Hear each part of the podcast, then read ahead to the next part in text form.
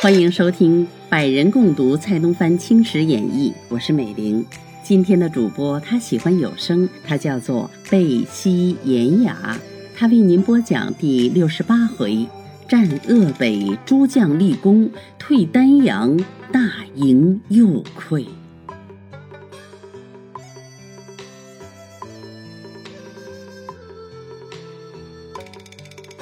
说胡巡抚林毅移驻阴山，即命多隆阿总统诸军，用鲍超为前锋，蒋宁学为后援，浩浩荡荡杀奔太湖。四眼狗陈玉成闻清军大急，急纠合捻匪首领公瞎子张洛行等，由泸州上攻，有众十多万。捻匪是什么人物？相传“捻”字是捏锯的意义，无赖亡命，捏锯成群。肆行劫掠，因此叫他捻匪；或又因他明火劫人，捻之捻之，叫做捻匪。这种匪徒起自山东，康熙年间已是四伏，但当清朝兴盛，官吏严刑缉捕，所以随聚随散，未敢称乱。言到洪阳发难，骚扰东南，捻匪亦趁机起事。首领公瞎子张若行等占据安徽蒙城县治河集。恣意出没，清廷曾命太仆寺卿袁甲三率军搅拌，但捻匪性质与长毛不同，长毛有争城夺地的思想，专从险要上着手，所据城池总派人防守。捻匪以治河集为根据，称作老巢，老巢以外不去占据，有时四出掳掠，所得金银财宝，统是搬归老巢。当出发时，先传令整顿刑具。名曰整齐，临行则用马前驱，叫做鞭马。鞭马在先，大鼓在后，遇着官兵，可战便战，不可战就四散走开，不留人影。独老巢恰四面固守，依险负隅，就是有千军万马，一时也攻不进去。所以这位袁太仆搅拌了好几年，仍旧不见平静。袁太仆也是没用。此次陈玉成欲犯江淮，暗中勾结公张两年首，同敌清军。年匪出现，多隆阿正到太湖，接着警信，忙令鲍超回军小池驿，阻住发捻，是与陈玉成相遇。鲍超兵只有数千，玉成兵恰有数万。那时狗性狂发，又似三合围李旭兵一般，把小池驿团团围住。鲍超本是一员猛将。竭力搏战，总不能杀出重围。飞书至多隆阿处告急，多隆阿撤去太湖的为师，星夜赶援，仍被敌军隔断，不能前进。鲍超被围数日，不见援军，急得眼中出火，鼻窍生烟，忙取出两纸，各随便写了几笔，差几个得力将便赶至曾湖二处起援。国藩时在建昌，正以探听各军消息。忽由外面递进告急书，不瞧有可，瞧着时便到。鲍纯廷危急极了，即传令调发营军，火速进援。后来幕府阅鲍超来书，乃是一个斗大的包字，包字外一个大圈，大圈外面又有无数小圈，都是莫名其妙。还是曾公替他解释，讲明包字即豹字右旁。外加大圈小圈，乃是被敌重重围住的意思。春庭若非危急异常，断不出此，所以赶派援军救应。四闻胡服一发兵驰援，便道：“胡润之毕竟聪明，也晓得春庭用意。润之系胡服灵异表字，春庭就是暴总兵超。亏有曾胡二公，方识鲍超书意，否则。”鲍其休矣。鲍超得了援军，遂出兵大战，两边抖擞精神，打了一日一夜，不分胜败。巧值东南风大起，清军势当上风，放起火来，风猛火烈，熊熊焰焰扑入敌垒，长矛碾中，顿时大乱。四眼狗程玉成拥着黄盖余宝，上使物力指挥，鲍超杀得兴起。驰马直前，大呼道：“四眼狗，快来受死！刀随身下，往玉成脑袋上劈下。亏得玉成眼明手快，忙用刀架住。战了数合，见长矛已经溃散，玉成也虚掩一刀，落荒败走。公瞎子张若行等也都遁去。敌垒七十余座，成为焦土。四眼狗数年积累，统被祝融氏收去，狗威才渐渐落风了。太湖城内的长毛闻玉成败号，弃城夜遁，窜入浅山。多隆阿等督兵进剿，距城数里，长矛以西众扑来。多隆阿治军有虑，见长矛大至，令部众严阵以待。长矛冲突数次，只受了无数枪弹，不动清兵分毫。蓦然间，鼓角齐鸣，清军分两翼杀出，勇壮的了不得，尘埃滚滚，杀气腾腾。此时长矛锐气衰，哪里还能抵敌？三脚两步地向北而逃，将到城下，见前面排着马队，悬着清军旗号，一扎旗的立着，吓得长毛胆战心摇，不敢入城，只好从斜刺里逃将过去。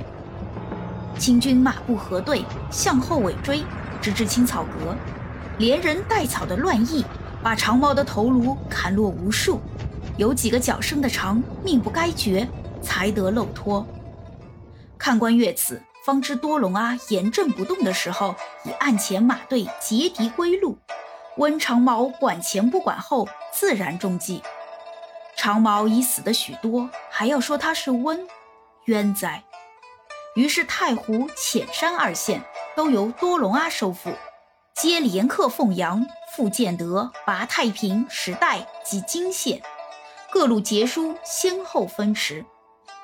老臣练达的曾国藩遂决意率步军攻安庆，是四弟国权父自湖南慕勇迟至，国藩即分部众与国权，令他出级贤官，归服安庆去了。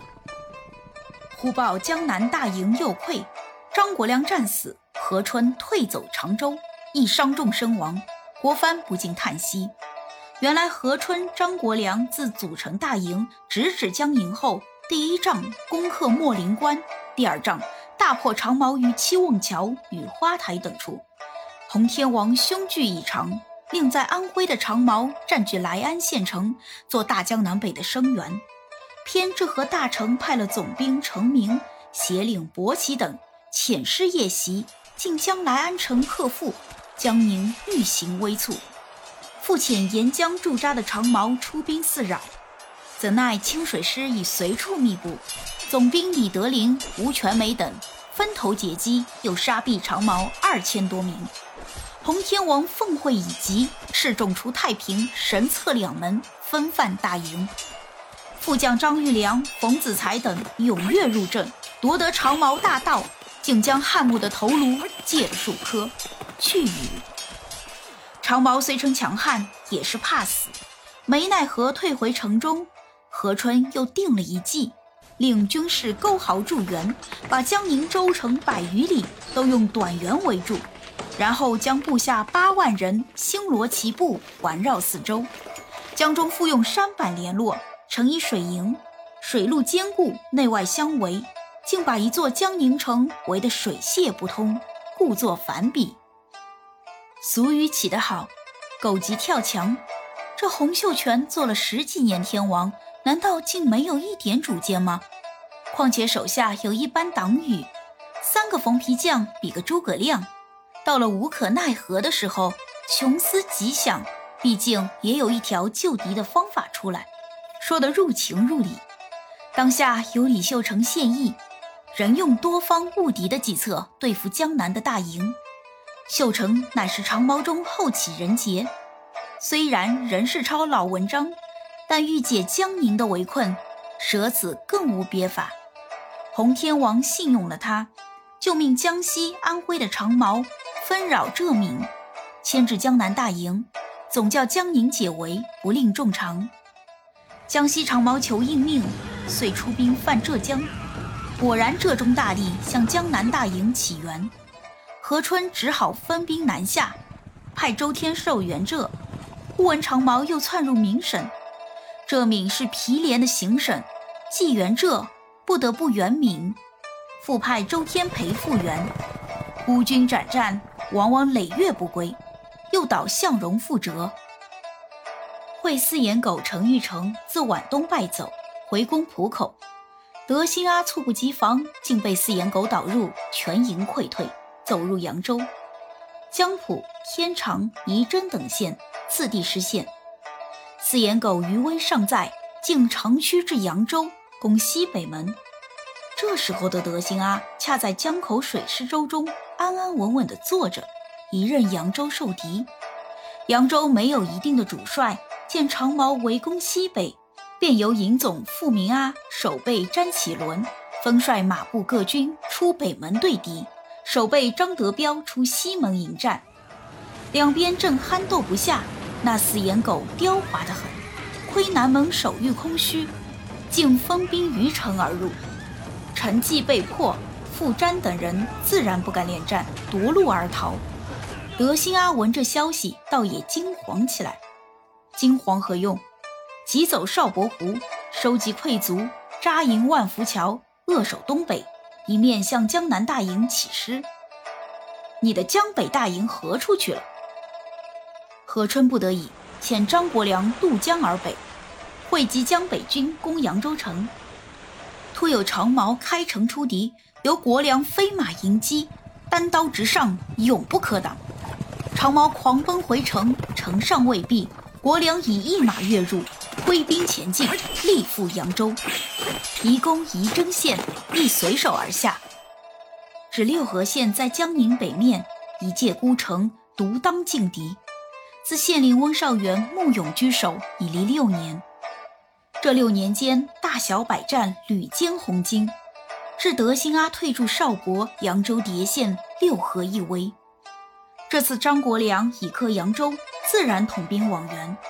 到城板桥，距城上十余里，长毛知张军且至，分锐出阻，一面学碎轰城。国良方与长毛接仗，六合城已被轰瘫。少元投水死，妻奴亦殉节。这信传至张军，恼了这位张军门，恨不把长毛立刻挡平。不如长毛来的很多，一队杀退，一队又来，杀败了数十队，方没有挡路的长矛。正思进攻六合，忽由大营传檄，令他溯源丽水。军令如山，不得不南援前往。这丽水。城早被陷，总兵张玉良已奉调进攻。国良巡视形势，见城西有高谷山，钢峦环抱，仿佛画屏，遂依山立营，居住要害。忽把围城的事情责成玉良，看似国良推诿，实则让守功于玉良，看官不要错过。玉良遂着副将冯子材、程朝宗等数梯登城。城上矢石如飞，由冯程二将果创力战，足将守皮兵杀退，率兵入城。是时正有大股长矛来救丽水，到高谷山，由张国良带兵杀出，左冲右突，如入无人之境。长毛阵中有个黄衣头目，不知死活，执刀来斗，战未数合，被国良手起刀落，劈于马下。头目已毙，部众立即溃散。国良击退援军，领玉良得复县城，可见国良之功亦是不小。当有两张合军穷追，各处都劫，生擒了几个长毛球，什么洪国宗，什么同天侯，都就军前正法，叫他们到天父天兄处消岔去了。妙语解疑，怎奈江南得捷，皖北丧失。正值李旭兵战死三河，四眼狗异常猖獗。皖南的告急文书又跌至江南大营，何春复派总兵江长贵往都门青阳，总兵戴文英、副将朱成先赴宁国。营内的兵士又分去了万人。长毛复从九福州率众而来，那时任劳动这位张军门公率大队前去横扫了一阵。何春因屡次告捷，未免骄淫，遂合奏德兴阿施酒无功。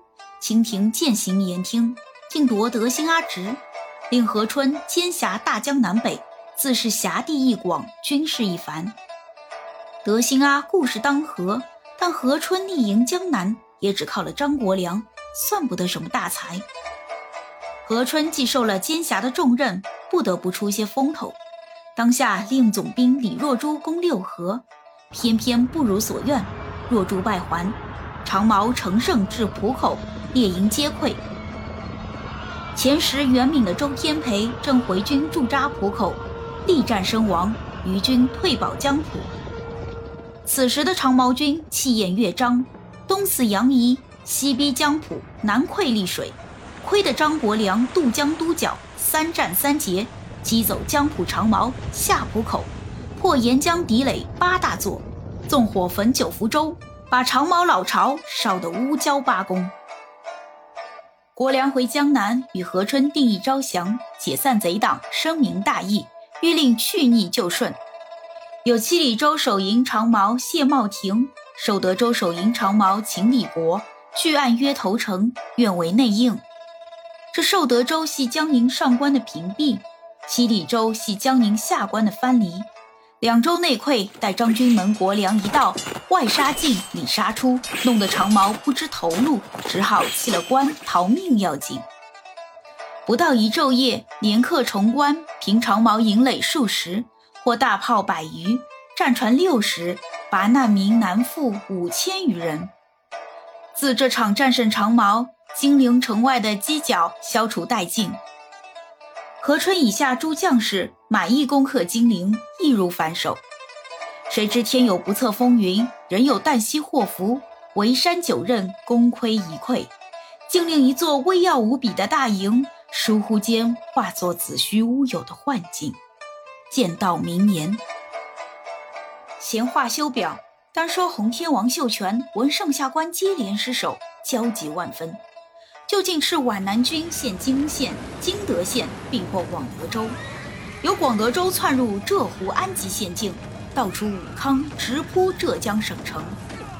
浙府罗尊殿分路起源，待就未至。长毛在清波门外暗掘地道，轰塌城垣三十余丈。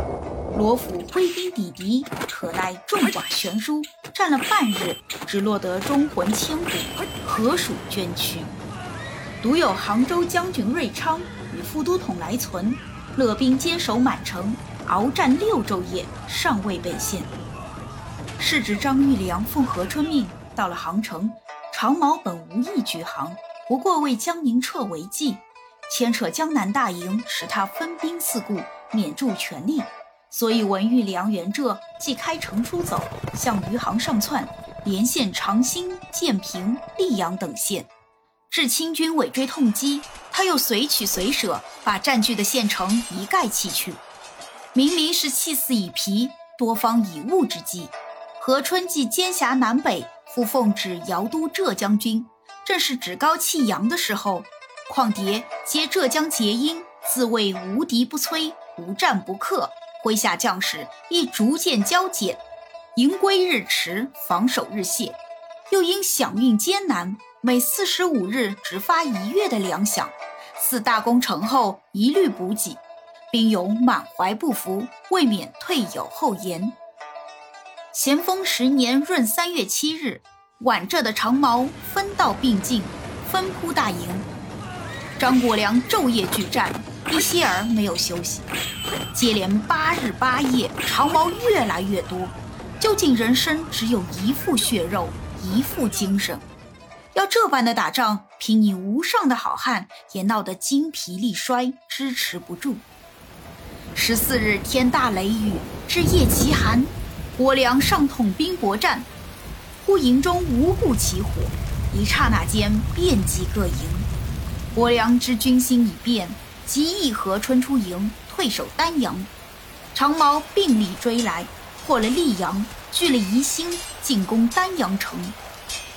当时上旦国梁威名，不敢逼近，便助土垒，步步为营。嗣后令死士且入青营，赐国梁出战，从后狙击，中国良腰。国良回刺死士，背上又中了数枪，受创甚深。